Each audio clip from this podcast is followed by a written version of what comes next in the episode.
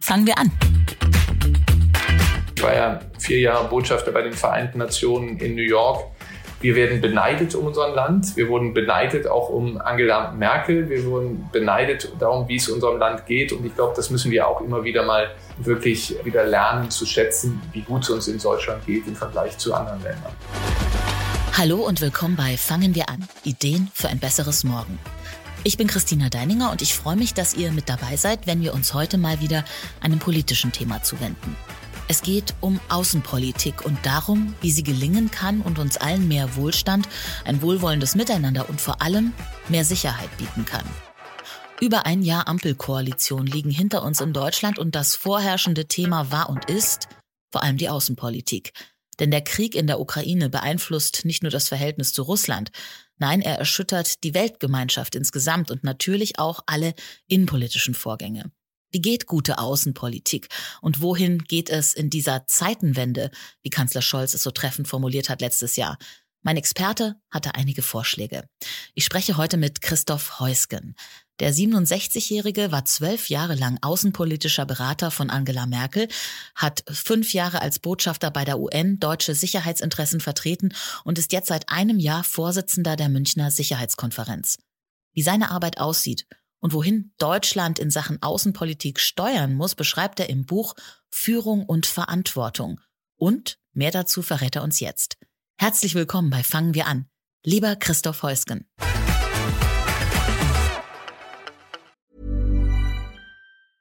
I'm Sandra, and I'm just the professional your small business was looking for. But you didn't hire me because you didn't use LinkedIn Jobs. LinkedIn has professionals you can't find anywhere else, including those who aren't actively looking for a new job, but might be open to the perfect role, like me. In a given month, over 70% of LinkedIn users don't visit other leading job sites. So if you're not looking on LinkedIn, you'll miss out on great candidates like Sandra. Start hiring professionals like a professional. Post your free job on linkedin.com/people today. Ja, liebe Christina. Wir duzen uns, das haben wir gerade abgemacht und wir haben auch eine Gemeinsamkeit. Du und ich sind nämlich beide Apothekerskinder und kommen aus einem Apothekershaushalt. Ist das sowas, was einen auch verbindet, was man sucht ja nach Gemeinsamkeiten, wenn man im Diplomatiegeschäft unterwegs ist, oder?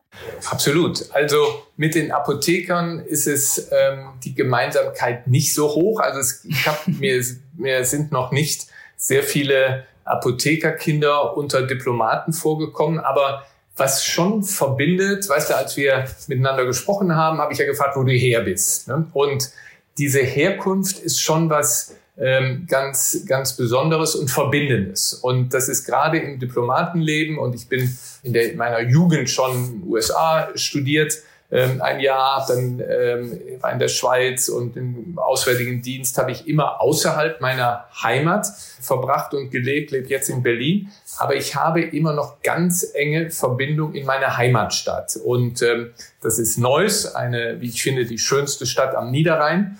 Und wenn man dann woanders lebt, auch in Berlin, da haben wir unseren Neusser Kreis, oder wenn man im Ausland ist und jemand kommt aus Neuss, dann verbindet das. Wir waren neulich mit der Münchner Sicherheitskonferenz, deren Vorsitz ich ja innehabe, hatten wir eine Veranstaltung zusammen mit dem COP-Treffen in Sharm el-Sheikh, und ich unterhalte mich mit der Umweltministerin aus den Vereinigten Arabischen Emiraten und die spricht Neuss. Dann frage ich sie, ja, wo hast du denn dein Deutsch gelernt? Sagt sie, ja, ich würde die Stadt nicht kennen, aber in Neuss. Ne? Und schon hatte man dann, da war man in Sharm el-Sheikh, spricht mit der emiratischen Umweltministerin und spricht über die Heimatstadt, die man dann ganz genau kennt. Und sowas ist was Verbindendes, und so ist das auch, zurückzukommen zu Apotheker. Also ich habe in meiner Jugend, ich weiß nicht, wie es bei dir war, bei meinem Vater oft ausgeholfen, wenn da die Pakete kamen und die Medikamente verteilen, oder wenn dann die Mehrwertsteuer erhöht wurde, mussten wir die Preisschilder zum Jahresende drauf machen und so. Ich habe viel Zeit in der Apotheke verbracht,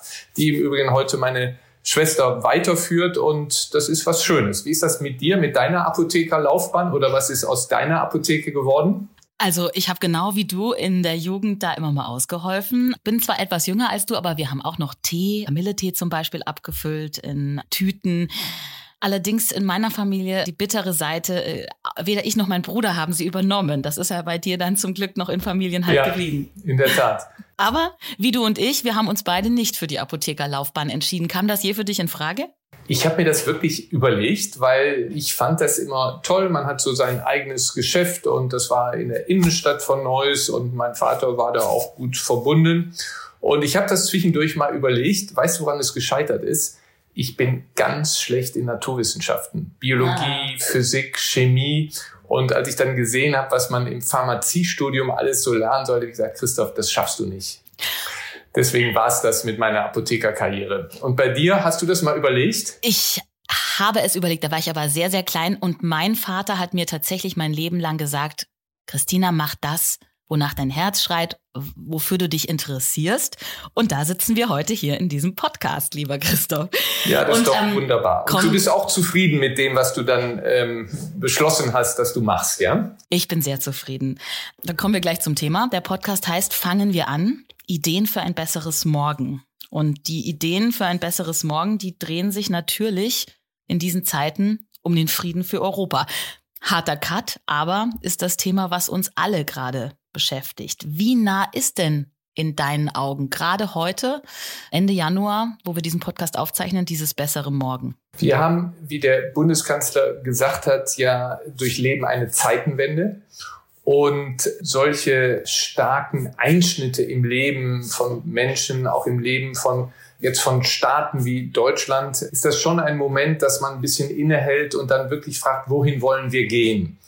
Es ist natürlich eine Katastrophe, die passiert ist, wenn man sich die Zahlen anschaut, 15 Millionen Vertriebene in der Ukraine, Zehntausende von Toten und das ist alles ganz, ganz schrecklich. Auf der anderen Seite, glaube ich, sehen wir auch wieder, weil wir ja alle Flüchtlinge erleben aus der Ukraine, das haben wir ja vorher schon aus Syrien und aus anderen gehabt, wir sehen, wie katastrophal es in einigen Regionen zugeht, auch jetzt in unserer Nachbarschaft. Und ich glaube, das ist ein Moment zum Innehalten und zu überlegen, was können wir denn, was kann auch ein Land wie Deutschland dazu beitragen, dass wir in dieser Abwärtsspirale nicht weitermachen, sondern dass da jetzt ein Stopp eingelegt wird. Und wie können wir uns bewegen in eine Periode, in der es wieder friedlicher zugeht? Und ich glaube, das ist ein solcher Moment. Und ich habe ja ein Buch geschrieben jetzt, was heißt über Führung und Verantwortung. Und ich glaube, dass unser Land, dass Deutschland aufgrund seiner Erfahrungen, auch aufgrund der Tatsache, dass wir das wirtschaftsstärkste, bevölkerungsreichste Land in Europa sind, dass wir einen Beitrag leisten können dafür, dass wir wieder in eine friedlichere Welt kommen. Dein Buch erscheint mit Veröffentlichung dieser Podcast-Folge. Gleichzeitig beginnt auch fast zeitgleich die Münchner Sicherheitskonferenz, deren Vorsitzender du seit einem Jahr bist. Mit welchen Gefühlen gehst du da dieses Jahr rein? Wie anders wird sich diese Konferenz dieses Jahr anfühlen und gestalten? Letztes Jahr hat ja schon der russische Außenminister nicht teilgenommen. Welche Hoffnungen, welche Ängste hast du vielleicht auch dieses Jahr? Also das ist schon, muss ich ganz ehrlich sagen, aufregend für mich. Diese größte Konferenz, die es auch weltweit zum Thema Frieden und Sicherheit gibt. Und in diesem Jahr sind sehr viele Augen auf diese Konferenz gerichtet. Das Ganze wird ja jetzt in dieser Woche auch veröffentlicht. Hier unser Gespräch, dann kann ich das jetzt schon mal verraten. Wir bekommen die amerikanische Vizepräsidentin, wir werden den deutschen Bundeskanzler, den französischen Präsidenten, den polnischen Präsidenten, wir werden viele Abgeordnete aus aller Welt, aus USA bekommen. Wir werden den chinesischen Außenminister, den japanischen Außenminister, wir werden die Vizepräsidentin aus Kolumbien haben. Also wird schon ein sehr großer Auflauf dort sein. Und es geht um das eine Thema. Wie können wir auch auf dieser Konferenz mit den Themen, die wir diskutieren, was kann hinter den Kulissen besprochen werden, damit es eine friedlichere Welt gibt. Wir hatten vor einem Jahr, Christina, diese Konferenz 4 Tage vor dem Einmarsch Russlands in die Ukraine. Der Präsident Zelensky war da. Er hat nochmal einen Appell gerichtet, auch an Russland, die Pläne nicht zu verwirklichen, von denen die Nachrichtendienste ja schon sagen, das ist unabweislich, Putin wird einmarschieren. Und die internationale Gemeinschaft, die letztes Jahr in München auch zusammen war, hat gesagt, nein, Putin kann und wird und darf das nicht machen. Es gibt Krieg und auch Putin wird einen bitteren Preis dafür zahlen, weil er anders als er glaubt, wir als Gemeinschaft zusammenstehen. Und er hat es trotzdem gemacht. Und wir haben dann dieses schreckliche Elend erlebt. Und wir werden jetzt Bilanz ziehen und auch eben sehen, was sind die Wege, die aus dieser schrecklichen Situation, in der wir sind, führen. Das wird sehr, sehr spannend für alle werden, die nach München gucken. Jetzt ist es aber so, deine Arbeit dort beginnt jetzt nicht nur im Februar, sondern, du hast es vorhin schon erwähnt, die Münchner Sicherheitskonferenz war auf Tour. Unter dem Motto Zeitenwende gab es Gespräche in verschiedenen Städten in Deutschland. Gibt es, glaube ich, auch noch. Und was genau ist diese Zeitenwende-Tour gewesen? Wie steht die im Zusammenhang mit dieser doch sehr großen Konferenz? Denn da waren ja keine Außenminister mit dabei oder große internationale Diplomaten, oder? Ja, schon. Ich komme ein bisschen drauf zu sprechen. Aber das hat alles miteinander zu tun. Das hat übrigens auch etwas mit meinem Buch zu tun, was ich unabhängig natürlich auch schon geschrieben hatte, bevor der Einmarsch passiert ist. Führung und Verantwortung. Es geht letztlich darum, dass, wie gesagt, Deutschland, wirtschaftsstarke Nation mitten in Europa, dass wir unseren Beitrag leisten, dafür die Welt sicherer zu machen. Und um den Menschen in Deutschland das nahezubringen, auch zu erklären, weil viele Leute haben ja Ängste, wenn sie sehen, was passiert, um ihnen nahezubringen, zu erklären, warum macht Russland, was es macht.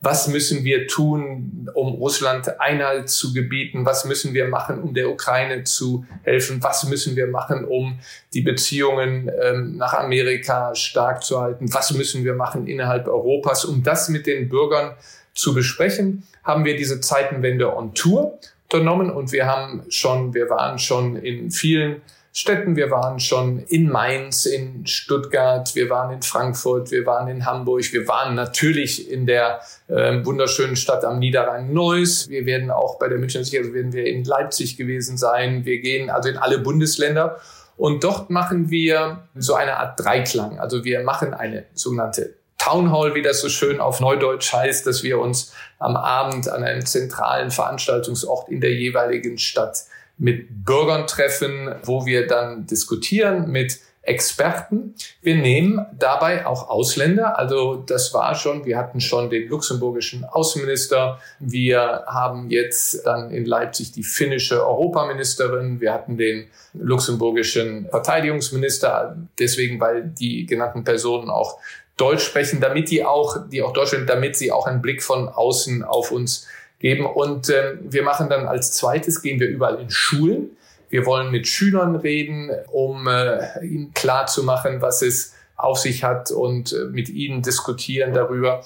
Und dann sprechen wir mit lokalen Medien, lokalen Radios oder wir machen als Partner, haben wir große Zeitungen, sprechen auch mal mit Wirtschaftsunternehmen. Aber da sind wir den ganzen Tag in so einer Stadt, um diese Zeitenwende den Leuten zu erklären. Denn ich glaube, Christina, wenn du auch mit Freundinnen, wenn man mit Bekannten spricht, es sind schon viele Ängste und Fragezeichen da. Und so ein bisschen mit außenpolitischer Erfahrung über viele Jahre und Jahrzehnte kann man da schon, glaube ich, ein bisschen beitragen dazu, dass man Fragen beantwortet und auch ein bisschen auch einen Weg zeichnet, in welche Richtung es gehen sollte.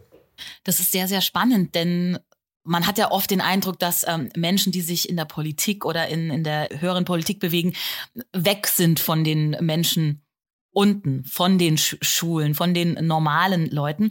Wie nimmst du diesen Input? Ich nehme an, du nimmst den dann auch mit zu deiner Arbeit bei der Sicherheitskonferenz, was die Menschen dir sagen. Was sind denn die größten Ängste oder Anliegen, die dir so vorgetragen werden da? Ja, also das ist ganz, ganz wichtig. Weißt du, ich habe ja auch lange in Berlin gearbeitet oder ich habe im Kanzleramt, ich habe lange in New York bei den Vereinten Nationen gearbeitet. Man ist da irgendwo in einem Bubble. Und deswegen ist es so wichtig, dass man da raustritt. Deswegen diese Zeitenwende on Tour. Ich habe aber mein Leben lang, um das noch zu sagen, zurückzukommen auf unsere Apotheker-Vergangenheit in meiner Heimatstadt Neuss. Da gibt es ein großes Schützenfest und da bin ich jedes Jahr und du kannst dir gar nicht vorstellen, was man so in 5 Tagen Schützenfest, mit wie vielen Leuten man redet und wie viele Fragen man bekommt, jetzt erklär doch mal, und gleichzeitig hört man dann von den vielen Freundinnen und Bekannten, die man hat, dann genau diese Fragen und diese Ängste, und natürlich sind da Ängste und sagen, ja, wo wird Putin denn aufhören, und wenn wir jetzt Waffen liefern, provozieren wir ihn, wird Putin Atomwaffen nutzen. Wie gehen wir jetzt nach diesen Erfahrungen, die wir mit Russland gemacht haben, wie gehen wir mit China um? Es gibt viele, viele Fragen. Wird es jetzt einen großen Wirtschaftseinbruch geben und so? Solche Fragen, ich glaube nicht, dass man immer wirklich dann sagen kann, so und so, das ist die Antwort, aber dass man gewisse Sachen erklären kann, wie funktioniert eigentlich Putin, Russland, was muss man befürchten, was müssen wir machen. Ich habe immer den Eindruck, wenn man dann nach 2 Stunden von so einer Town Hall weggeht, man muss oft eine lebhafte Diskussion unterbrechen, weil die Zeit wegläuft, aber die Leute sind schon dankbar dafür, auch wenn sie nicht immer dann ruhig schlafen, aber ich glaube, sie gehen schon nach Hause, hoffe ich jedenfalls, mit dem Gefühl, dass sie ein bisschen besser verstehen, wo die Probleme liegen, was Deutschland machen muss, was man als Antworten auf diese schreckliche Aggression Russlands geben kann. Ja, zum Verständnis dieser Situation bist du ja wirklich ein, ja, toller, kompetenter Ansprechpartner. Du hast 12 Jahre lang Angela Merkel in außenpolitischen Fragen beraten und warst auch mit dabei 2013, 14, als der Konflikt in der Ukraine zu eskalieren drohte. Damals gab es eine diplomatische Lösung. Man konnte sich einigen, sagen wir es mal so. Wie siehst du das jetzt im Nachhinein? Bist du damals aus diesen Verhandlungen, aus dieser Zeit rausgegangen mit der Sicherheit, ja, das wird sich einrenken? Oder hast du da schon, oder hat auch die Kanzlerin wirklich nicht geahnt, dass es doch 8 Jahre später so eskalieren könnte? Also ich glaube, keiner konnte zu dem Zeitpunkt ahnen, was passieren würde. Aber ich habe in der Tat genau miterlebt, sehr nahe, was 2014, das waren die Olympischen Spiele in Sotschi, seinerzeit war Putin auch zu Hause nicht sehr beliebt und er hat dann zu dem Instrument des Nationalismus gegriffen. Er hat dann die Krim erobert, was ihn zu Hause und sehr populär gemacht hat, hat dann nicht aufgehört, hat dann weiter im sogenannten Donbass, ist er weiter vormarschiert, er hat die Städte Luhansk und Donetsk besetzt und in dieser Situation haben Angela Merkel und François Hollande, der französische Präsident, dann es geschafft, dass man den russischen Präsidenten Putin und den ukrainischen Präsidenten Petro Poroschenko zu der Zeit um einen Tisch bekommen hat. Es hat mehrere Verhandlungen gegeben und dann ist es im Februar 2015 in Minsk in einer Verhandlung, die hat von abends 18 Uhr bis morgens 6 Uhr gedauert, ist es gelungen, dieses Minsker Abkommen zu schließen, was einen Waffenstillstand vorsah, den Rückzug schwerer Waffen, Entsendung von Beobachtern, dann auch eine Anpassung von Gesetzen und im Ergebnis dann eine Lösung des Konflikts, was den Donbass anbelangt, im Hinblick auf eine Situation, wo die Ukraine dieses Land wieder zurückbekommt, gleichzeitig aber den Bewohnern eine große Autonomie gibt, auch die Möglichkeit, mit Russland besondere Beziehungen zu haben. Und das haben wir dann in den nächsten Jahren versucht umzusetzen. Und ich habe da immer dran geglaubt, dass es einen Weg geben wird. Es war sehr, sehr mühsam, aber es war eben ein Weg aufgezeichnet. Und diesen Weg einer Verhandlungslösung, diesen Weg hat Putin verlassen, indem er gesagt hat, so, ich halte mich nicht mehr an dieses Abkommen, ich überfalle jetzt die Ukraine. Und diese Vorgeschichte, nach der du mich gefragt hast, Christina, ist auch insofern sehr wichtig, als heute, wenn man den Ukrainern sagt, so, pass mal auf, jetzt mach doch bitte wieder ein Abkommen, ein Minsk-II-Abkommen oder es gab vorher schon eins, aber ein Minsk-III-Abkommen, dann sagen einem die Ukrainer, pass mal auf, wir haben es schon mal versucht. Es hat auch vorher Garantien gegeben Russlands, dass sie die Unabhängigkeit der Ukraine respektieren. Man hat das können ja die Zuhörer mal googeln, das Budapester Memorandum gegeben, was sogar ein Dokument des Sicherheitsrates war, wo die Russen gesagt haben, okay, 1994, die Ukrainer sind bereit, ihre Atomwaffen aufzugeben und dafür garantieren wir die territoriale Integrität, also wir garantieren die Ukraine in ihren Grenzen. Und das haben Russen dann eben nicht getan. Sie haben sie überfallen und dann letztes Jahr am 24. Februar wieder. Und deswegen glauben die Ukrainer heute nicht, dass man den Russen irgendwie vertrauen kann. Wenn ein Putin oder ein Lavrov eine Unterschrift unter ein Papier setzt, dann wissen sie, sie machen es vielleicht aus einer gegenwärtigen Schwäche, aber wenn es ihnen wieder passt, überfallen sie uns wieder. Und deswegen jetzt auch eben die Notwendigkeit, dass wir die Ukrainer unterstützen, weil man eben einem Russland unter Putin nicht trauen kann. Du sagst es gerade, einem Russland unter Putin, der dabei natürlich die zentrale Figur ist. Und in deinem Buch Führung und Verantwortung beschreibst du auch sehr anschaulich, wie das Verhältnis von Angela Merkel zu Zeiten deiner Beratertätigkeit zu Putin war. Zitat, du schreibst, sie hatte im Prinzip eine positive Grundhaltung ihm gegenüber, wobei, und die Anekdote musst du jetzt unbedingt erzählen, die erste offizielle Begegnung als Kanzlerin, da war er ja doch ziemlich gemein zu ihr eigentlich. Ja, also positiv insofern, als sie immer wieder auf ihn zugegangen ist, sie hat nie gesagt, nein, mit dem will ich nicht reden, sie hat es immer wieder versucht und wenn ich das nochmal vorab sagen kann, die Tatsache, dass vor dem Einmarsch 2022 durch Covid es über 2 Jahre überhaupt keine persönlichen Gespräche mehr gab. Da kann man nur spekulieren, aber vielleicht hat das auch einen Einfluss gehabt auf die Entscheidung Putins einzumarschieren, weil es niemand mehr gab, der ihn irgendwie gebremst hat. Ne? Zu dieser Fiesheit, man muss wissen, Putin war ein KGB-Offizier, ja, er gehörte dem Geheimdienst an. Er hat natürlich dann das von der Pike auf gelernt und kannte auch die Methoden. Und umgekehrt kannte die Kanzlerin auch die Methoden eines KGB. Und ich erinnere mich noch, als vor dem ersten Treffen 2006, im November 2005, hat die Kanzlerin ihre Zeit als Bundeskanzlerin angefangen, Anfang 2006, nachdem sie dann in Frankreich und England und Polen und den USA war, ist sie auch nach Russland gefahren.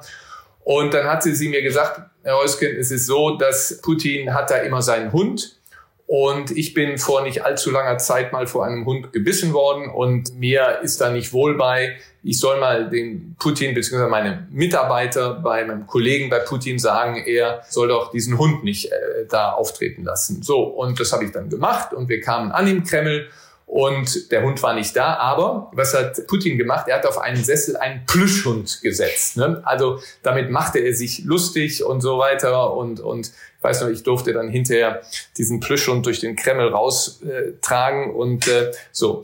So, und dann hat man gesagt, so, die Message haben wir ja übermittelt. Und dann kam es dann, ich glaube, es war so ein Dreivierteljahr oder fast ein Jahr später, dann hatte Putin die Kanzlerin in seine Sommerresidenz nach Sotschi am Schwarzen Meer eingeladen. Und wir kommen da an und so, und dann war Putin nicht zur Begrüßung da, sondern der Chef des Protokolls, was auch okay ist, und hat sie dann in einen Raum geleitet, wo die ganzen Journalisten da waren und wo sie Putin treffen sollte. Nur in diesem Raum war nicht Putin, sondern sein großer schwarzer Hund. Ne? Und das war eine typische Aktion eines KGB-Menschen, der versucht, einen anderen Menschen einzuschüchtern. Ne? Nur, da war er bei Angela Merkel falsch angebunden. Die hat da drauf reagiert, stoische Mienung, hat dann gesagt zu dem Hund, hier, sie soll sich nicht um sie kümmern, sondern da um die Journalisten und so einen kleinen Witz gemacht. Und dann kam Putin rein und sah den andeutungsweise vorwurfsvollen Wild und dann sagte er, ach, Angela ist doch ganz harmlos, der Hund braucht sich nicht aufzuregen und so. Also das war so eine ganz fiese Geste. Eben, aber man muss eben wissen, das war ein Geheimdienstagent, der seine Methoden hatte und der hat das dann eben da versucht, die Kanzlerin einzuschüchtern, die sich nicht hat einschüchtern lassen. Das hat sie nicht. In der Ruhe liegt die Kraft, ja auch so ein bisschen ihr Motto, schreibst du ja auch. Ja. Wie meinst du denn, das ist natürlich jetzt eine hypothetische Frage, würde Angela Merkel heute reagieren? Wir stehen ja gerade am Ende Januar in der Diskussion. Wenn der Podcast rauskommt, wissen wir jetzt nicht, wie die finale Entscheidung ist, um weitere Waffenlieferungen, Panzerlieferungen an die Ukraine. Und Kanzler Scholz wird gerade sehr kritisiert von einigen Lagern für sein langes Zögern. Und für dieses Zögern und Zaudern war ja auch Angela Merkel oft bekannt. Meinst du, sie hätte da jetzt ähnlich reagiert oder wäre sie entschlossener vorangegangen? Also ich will da wirklich nicht irgendwie spekulieren und für Angela Merkel da irgendetwas sagen. Das will ich mir nicht anmaßen. Aber respice finem, also schau auf das Ende, das war in der Tat immer wieder ihr Maßgabe. Es gab mal eine, ich weiß nicht, wirst dich vielleicht erinnern, das war 2011, stand eine Entscheidung relativ kurzfristig an, weil Gaddafi drohte, irgendein Massaker anzurichten in Libyen. Sollen wir da jetzt militärisch reingehen? Und das war von heute auf morgen kam das. Der Präsident Sarkozy aus Frankreich, auch Präsident Obama, Premierminister Cameron, alle gesagt, nee, da müssen wir jetzt rein. Und sie hat sich das dann angeguckt, überlegt und wir waren seinerzeit auch im Sicherheitsrat der Vereinten Nationen und dann sagt sie, nee, also respice finem, wenn wir jetzt da reingehen und militärisch, wo soll das enden, was passiert dann in Libyen und so weiter. Und dann hat sie gesagt, wir enthalten uns. Und der Stimme, als es darum ging, soll der Sicherheitsrat der Vereinten Nationen einen solchen Einmarsch legitimieren.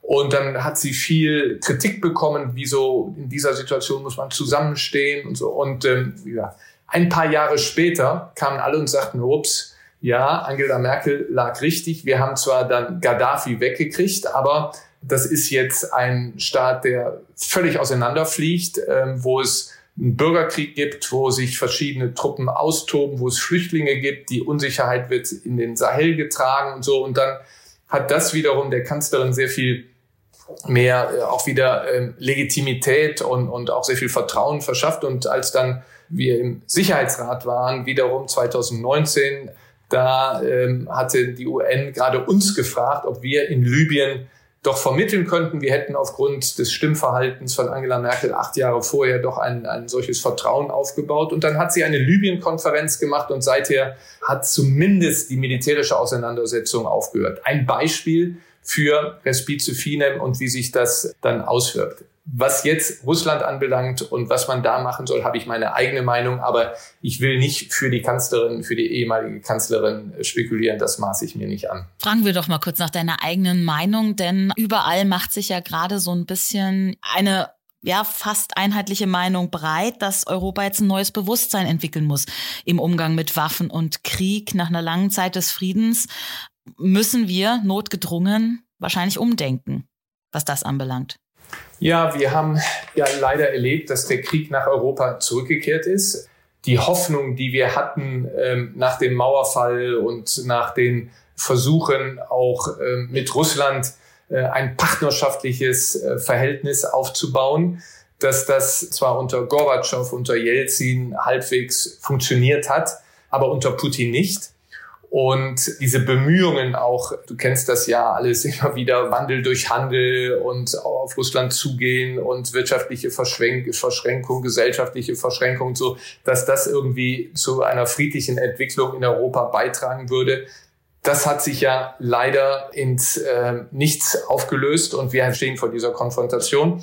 Da müssen wir jetzt die Konsequenz ziehen und wir müssen letztlich das tun, zu dem wir uns auch schon 2014 verpflichtet hatten, nach dem ersten Einmarsch Russlands in die Ukraine mit der Besetzung der Krim und des Donbass hat es einen NATO-Gipfel gegeben, 2014 in Wales, wo alle NATO-Partner inklusive Deutschland sich feierlich politisch verpflichtet hatten, 2% ihres Bruttosozialprodukts für Rüstungsgüter auszugeben, weil sie gesehen haben, nein, wir müssen entsprechend auch jetzt leider wieder wie im Kalten Krieg, müssen wir unsere Freiheit auch mit Waffen verteidigen zur Not.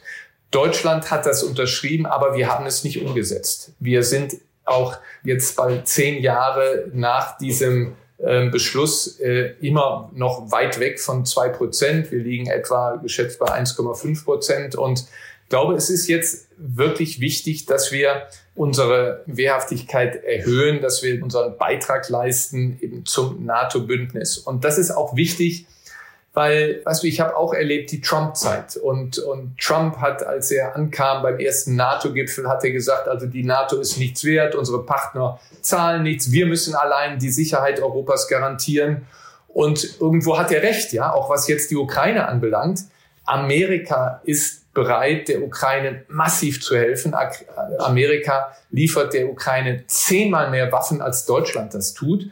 Und Das zeigt einfach, dass wir auf Amerika weiter angewiesen sind. Und du weißt ja auch nicht, wie das in Amerika weitergeht. Wir haben mit Präsident Biden einen Präsidenten, für den Europa und die Zusammenarbeit sehr, sehr wichtig ist. Aber wir haben keine Garantie, dass nicht ein Trump oder so jemand zurückkommt. Außerdem konzentrieren sich die Amerikaner jetzt sehr viel mehr auf Asien. Sie sehen, wie China immer stärker wird und immer mehr auch seine Einflusszone verbreitert. Und an China geht nicht mit demokratischen Mitteln. Und China bricht auch das Völkerrecht. Und dass Amerika da sich entgegensetzt, ist in unserem Interesse. Aber Amerika sagt zu Recht, europäische Sicherheit, da müsst ihr euch Europäer drum kümmern. Und deswegen ist es so wichtig, dass wir jetzt wirklich umsetzen, was wir politisch beschlossen haben, nämlich, dass wir wieder zurückkehren praktisch zu Zeiten des Kalten Krieges, nicht im gleichen Ausmaß. Das ist immer noch weniger, als wir im Kalten Krieg gemacht haben. Aber Deutschland muss seine Verteidigungsfähigkeit wiederherstellen. Das führt kein Weg dran vorbei.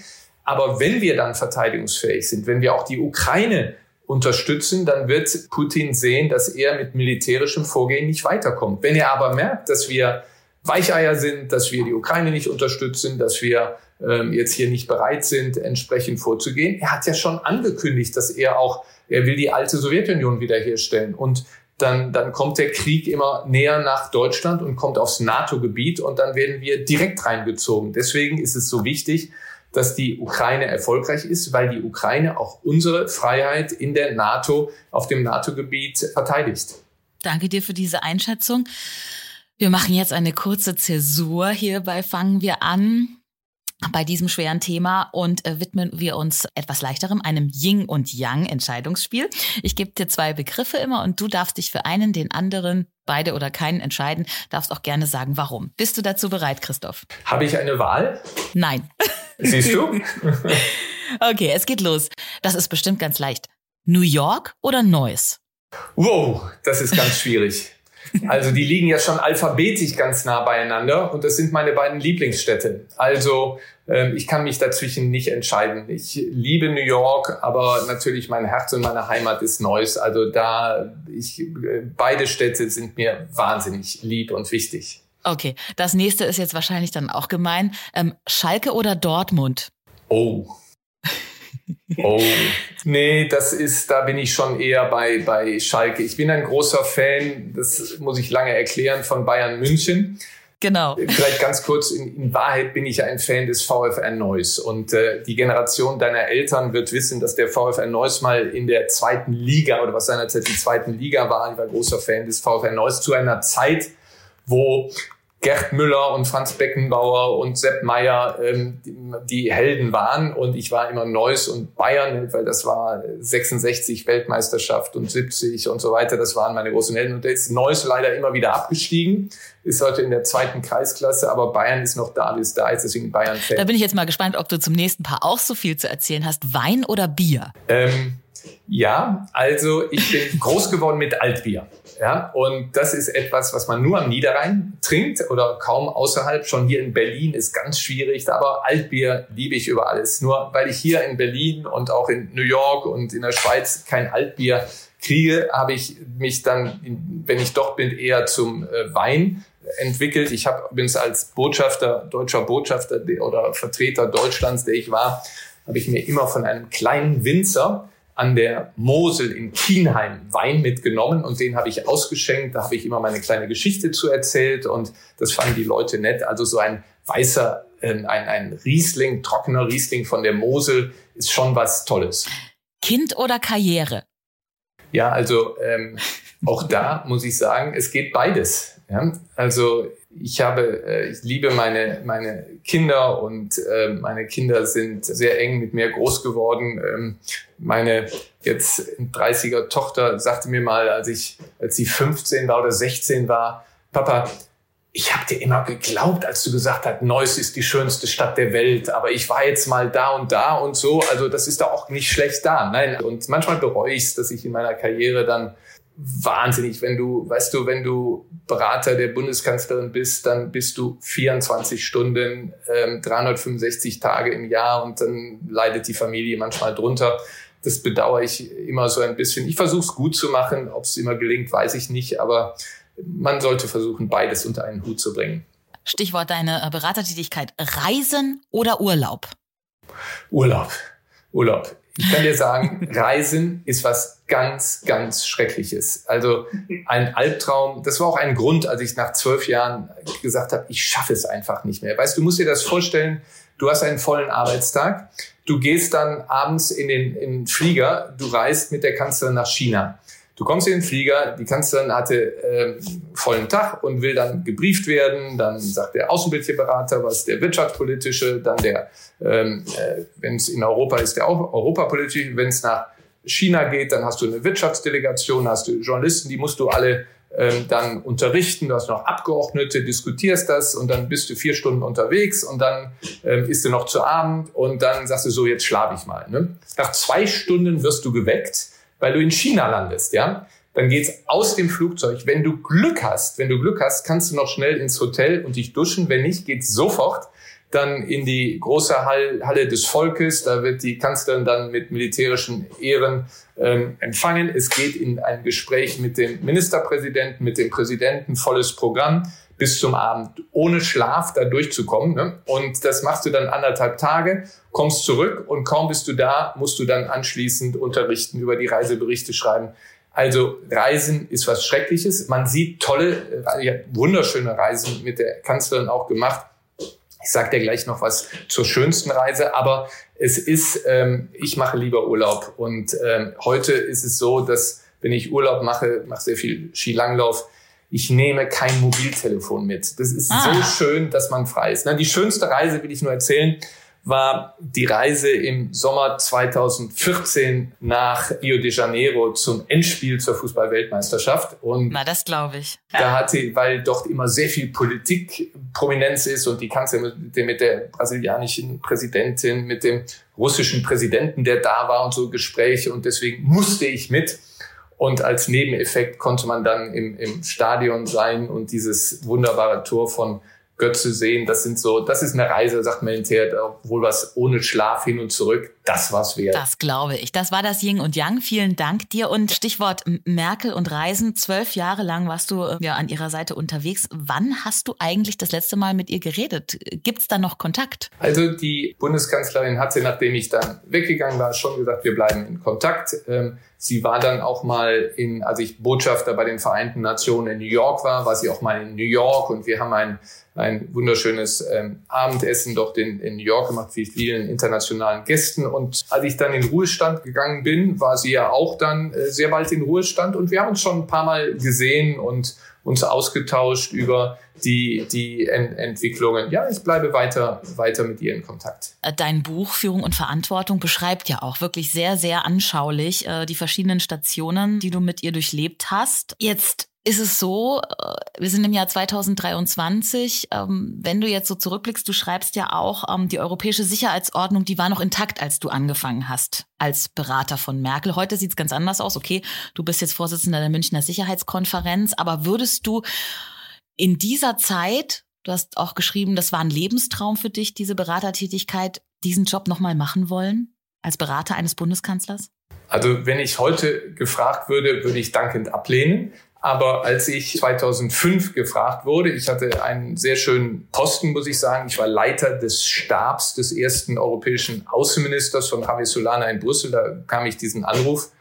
Ich habe kurz gezögert, weil ich sehr Europäer und alles bin dann zu Javier Solana gegangen, habe gesagt, was soll ich machen? Ich dachte, natürlich, Christoph, du musst es machen. Und ich habe das schon mit sehr großer Freude gemacht. Und ich glaube, das spricht auch ein bisschen aus dem Buch raus, dass ich das gerne gemacht habe und gerne mit der Kanzlerin zusammengearbeitet hat. Die ist jetzt keine fröhliche Rheinländerin, aber sie ist schon jemand, was ich sehr geschätzt habe, eine Wissenschaftlerin, die zuhört, mit der man viel diskutieren kann, die aber auch einen gewissen Humor hat und auch gerne mal, also Altbier habe ich sie nie trinken sehen, aber gerne auch mal ein Gläschen Rotwein trinkt und so. Also das waren ganz tolle Jahre. Ich habe tolle Gelegenheiten gehabt. Also das gab eine Szene, das beschreibe ich auch im Buch, wie zum Ende der Amtszeit Obama, der schon vom Kanzleramt im Auto saß, ausgestiegen ist, um sich nochmal bei mir zu verabschieden, weil er gesagt hat, wir haben toll zusammengearbeitet. Und das war bei Obama übrigens bei Merkel auch so, dass die immer ein bisschen guckten, wer ist denn jetzt hier engster Berater und gutes Verhältnis hatten. Das sind so Momente,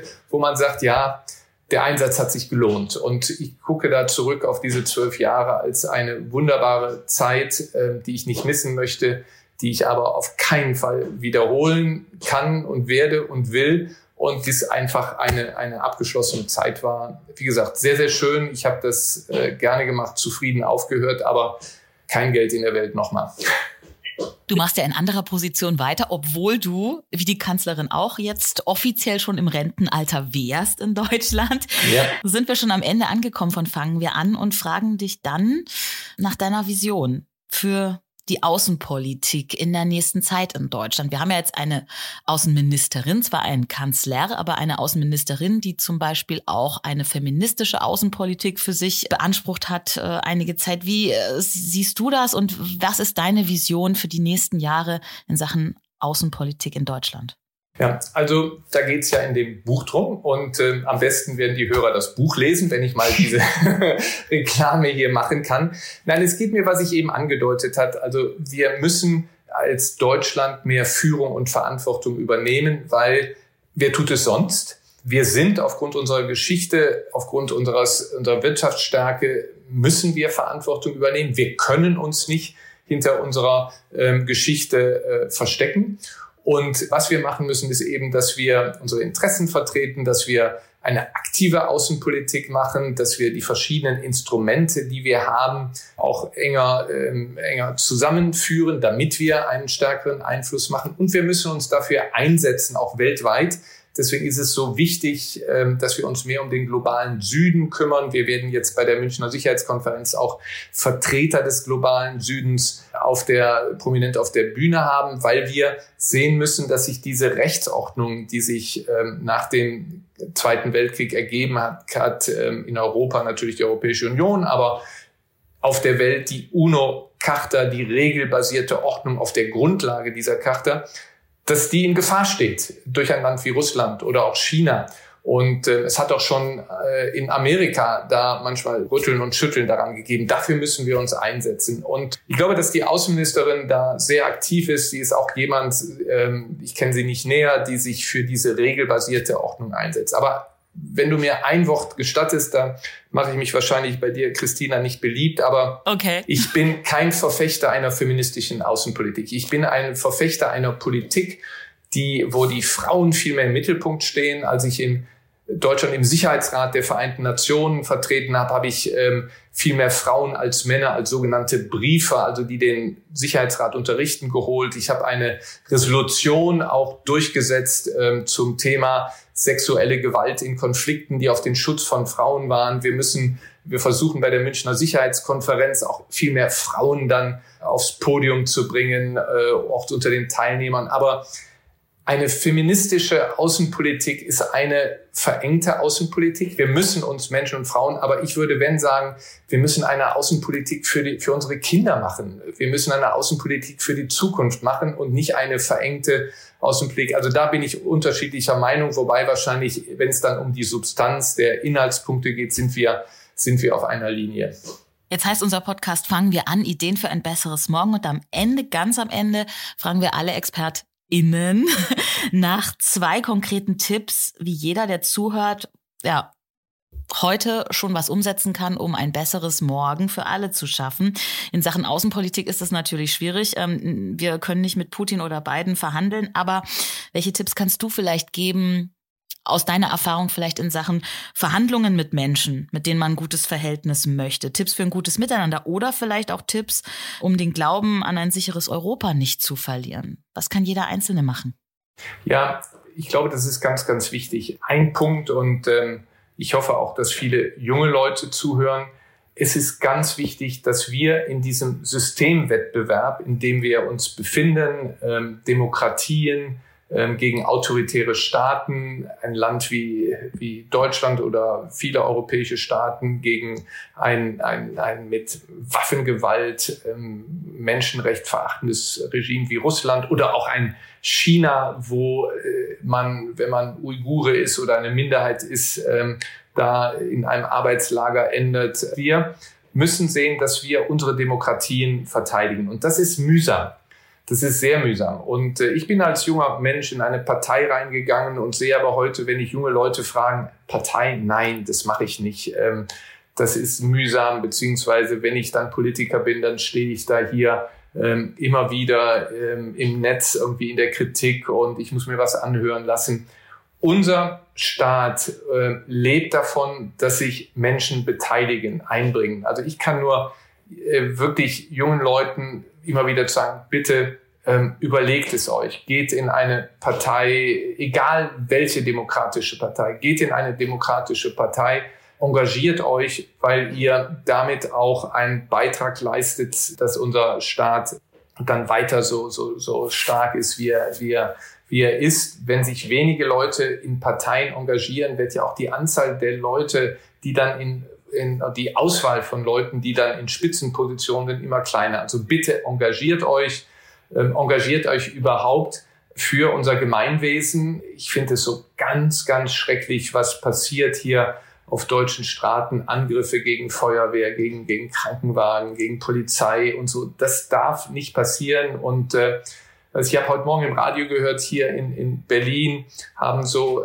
Restaurants, ich glaube in Neukölln, auch Restaurants von Einwanderern aus der arabischen Welt, die haben hier alle Helfer eingeladen, für €1 zum Abendessen zu kommen. Das kommt unglaublich gut an und das finde ich eine super Geste. Also ich glaube, wir müssen uns für unser Gemeinwesen einsetzen. Und der zweite Punkt ist noch, geht mit offenen Augen durch die Straße, wenn ihr dann auch Menschen seht, wo er erkennt, die kommen aus einem anderen Land, Flüchtlinge und so, geht offen auf sie zu, fragt sie, wie es ihnen geht, wo sie herkommen und so. Und wir brauchen so ein offenes Klima in Deutschland. Das ist nämlich, was in Gefahr steht. Und wir müssen versuchen, dass wir eine Gesellschaft haben, die nicht polarisiert, sondern wo man zusammenhält. Und es wird hier viel Kritik geübt an Deutschland. Ich kann nur sagen, und damit will ich enden, ich war ja 4 Jahre Botschafter bei den Vereinten Nationen in New York. Wir werden beneidet um unser Land. Wir wurden beneidet auch um Angela Merkel. Wir wurden beneidet darum, wie es unserem Land geht. Und ich glaube, das müssen wir auch immer wieder mal wirklich wieder lernen zu schätzen, wie gut es uns in Deutschland geht im Vergleich zu anderen Ländern. Ich danke dir für dieses schöne Gespräch. Lieber Christoph Heusken. Danke dir. Liebe Apothekerstochter Christina, es war mir ein großes Vergnügen, ein nettes Gespräch. Vielen Dank. Das war Fangen wir an. Ideen für ein besseres Morgen. Wenn ihr neugierig geworden seid und Lust habt auf mehr, das Buch von Christoph Heusken heißt Führung und Verantwortung. Angela Merkels Außenpolitik und Deutschlands künftige Rolle in der Welt. Und es ist im Siedler Verlag erschienen. Ich bin Christina Deininger und ich freue mich, dass ihr dabei wart. Ich hoffe, ihr habt was mitgenommen und fangt vielleicht wirklich spätestens morgen an, was in eurem Heute für unser aller Zukunft zu verändern. Interessiert euch und engagiert euch, gesellschaftlich, sozial, ökologisch und vor allem auch politisch. Hört zu und diskutiert, geht aufeinander zu und habt Vertrauen. Die Zukunft ist noch nicht geschrieben und wir sind es, die sie gestalten können. Friedlich, freundlich und vor allem mit und nicht gegeneinander. Wir freuen uns über eure Rückmeldung. Am meisten natürlich über eine Bewertung auf der Podcast-Plattform eurer Wahl oder per Mail an podcast@penguinrandomhouse.de. Ja, und jetzt einfach abonnieren und keine Folge mehr verpassen. Fangen wir an!